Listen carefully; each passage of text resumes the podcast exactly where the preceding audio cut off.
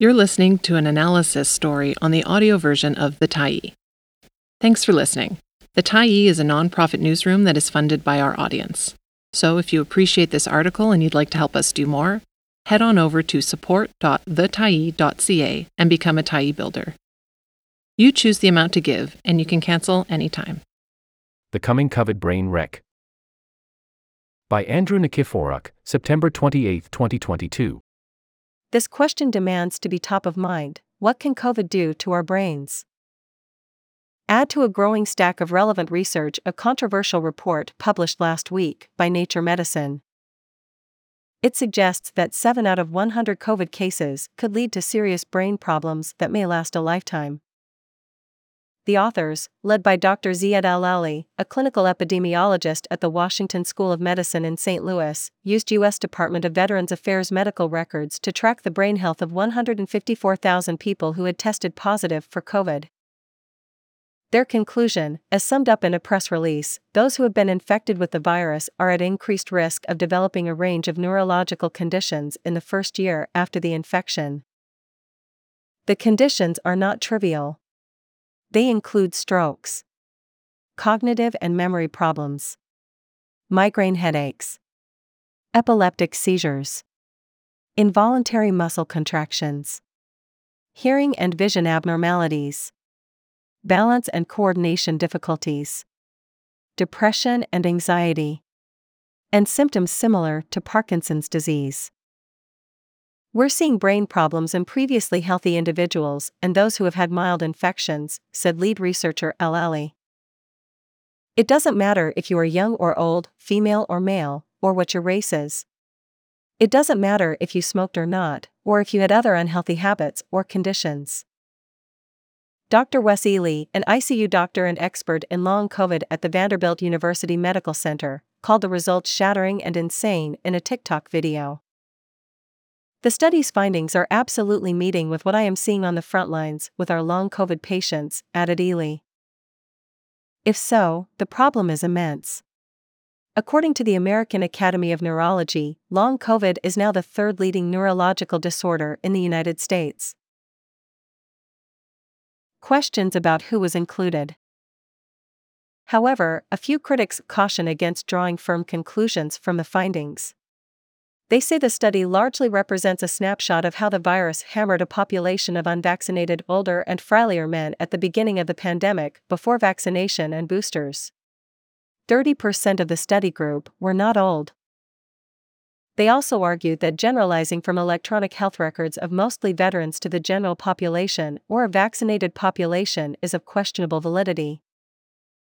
To optimally assess the epidemiological burden of long term sequelae of COVID 19, we must not rely on self report or observational data, but on gold standard perspective, double blinded cohort studies, noted one critic in the British Medical Journal. But the peer reviewed study adds to already extensive and worrisome scientific literature on how the virus can affect brain function. Ely noted, this VA study is very large, and even though it is 70% white males who were unvaccinated, we already have data showing that vaccinated patients are still at risk for neurological and cardiological complications months after acute and mild COVID. A growing stack of studies. Other research shows, for example, that even mild COVID infections can result in significant shrinkage of gray matter as well as lasting damage to neurons essential for sensory and motor function. The virus can also penetrate the blood brain barrier and ignite central nervous system inflammation. The blood brain barrier is a sort of immunological roadblock that prevents infections in the blood from entering the brain. A Danish study also found that risk of ischemic stroke, which blocks blood flow to the brain, was more frequent in COVID positive patients than in those with respiratory infections. There have been several studies by other researchers that have shown, in mice and humans, that SARS CoV 2 can attack the lining of the blood vessels and then trigger a stroke or seizure, Al-Aly said in the news release. It helps explain how someone with no risk factors could suddenly have a stroke. So, how was Al-Aly's study conducted and what are its claims? Tracking a range of 44 different brain disorders, the researchers charted the difference in brain health between 154,000 patients, largely white males, who tested positive between March 2020 and January 2021, and two large control groups representing more than 10 million people. One control group did not have COVID during the same period, and another group predated the pandemic. Compared to the uninfected control groups, 7% of the patients who survived a COVID infection reported a diverse array of neurological conditions, including strokes, memory loss, and Alzheimer's disease. That means more than 6 million Americans currently may suffer from some form of brain impairment from COVID, Al-Aly estimated. Among the risks asserted in the study, People infected with COVID have a 77% increased risk of developing memory losses, which may or may not resolve after a year. They also have a 50% increased risk of suffering from an ischemic stroke that blocks blood flow to the brain and could result in paralysis and death. The list of potential problems goes on. Those infected have an 80% greater chance of suffering from seizures, a 30% greater chance of enduring vision problems, and 42% greater likelihood of developing Parkinson's like involuntary muscle contractions and tremors. The risks of mental health disorders and muscular skeletal disorders were higher in older adults ages 60 to 80, while the risks of memory and cognitive disorders, sensory problems, encephalopathy, and Guillain Barre syndrome, when the immune system attacks the nervous system, was stronger in younger adults. The effects of these disorders on younger lives are profound and cannot be overstated. Urgent attention is needed to better understand these long term effects and the means to mitigate them, warned the study. The study also found an increased risk of developing Alzheimer's disease among older adults. Another recent study found that the risk for developing Alzheimer's disease increases by 50 to 80% in older adults infected by COVID.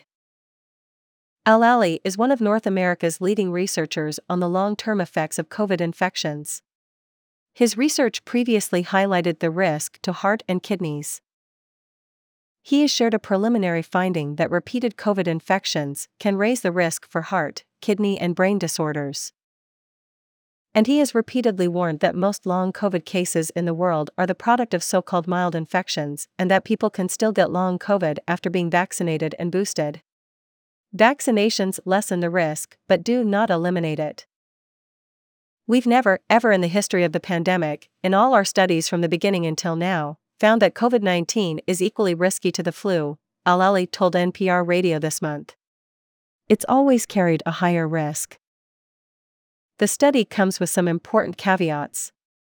Most of the people in the study were not vaccinated, and given its timeline, the first year of the pandemic, does not include data about Omicron and other variants. But in a previous study, Al-Aly found that vaccinations reduced the risk of long term brain injuries by about 15% and decreased the risk of blood clotting problems and lung damage by 50%.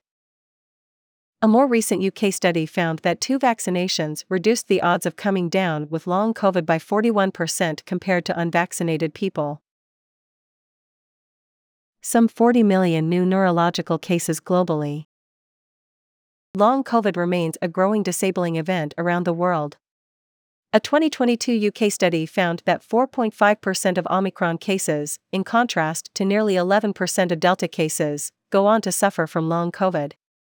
But given the enhanced infectiousness of Omicron, the researchers predicted future numbers with long COVID will inevitably rise. That finding underscores the importance of avoiding infection with effective public health measures such as masking and air filtration combined with up to date vaccinations. Al-Aly estimates that the pandemic has created more than 40 million new cases of neurological disorders worldwide. Given the colossal scale of the pandemic, and even though the absolute numbers reported in this work are small, these may translate into a large number of affected individuals around the world, and this will likely contribute to a rise in the burden of neurologic diseases, concluded the paper. Which is why, as research on how COVID affects our brains keeps advancing, discoveries bear close attention. The implications look to be socially and personally momentous. Thanks for stopping by the Tyee today. Anytime you're in the mood to listen to important stories written well, we'll be here. And if you'd like to keep independent media going strong, head over to thetyee.ca and click on the Support Us button to pitch in. Finally, big, big thank you to all of our Tyee builders who made this story possible.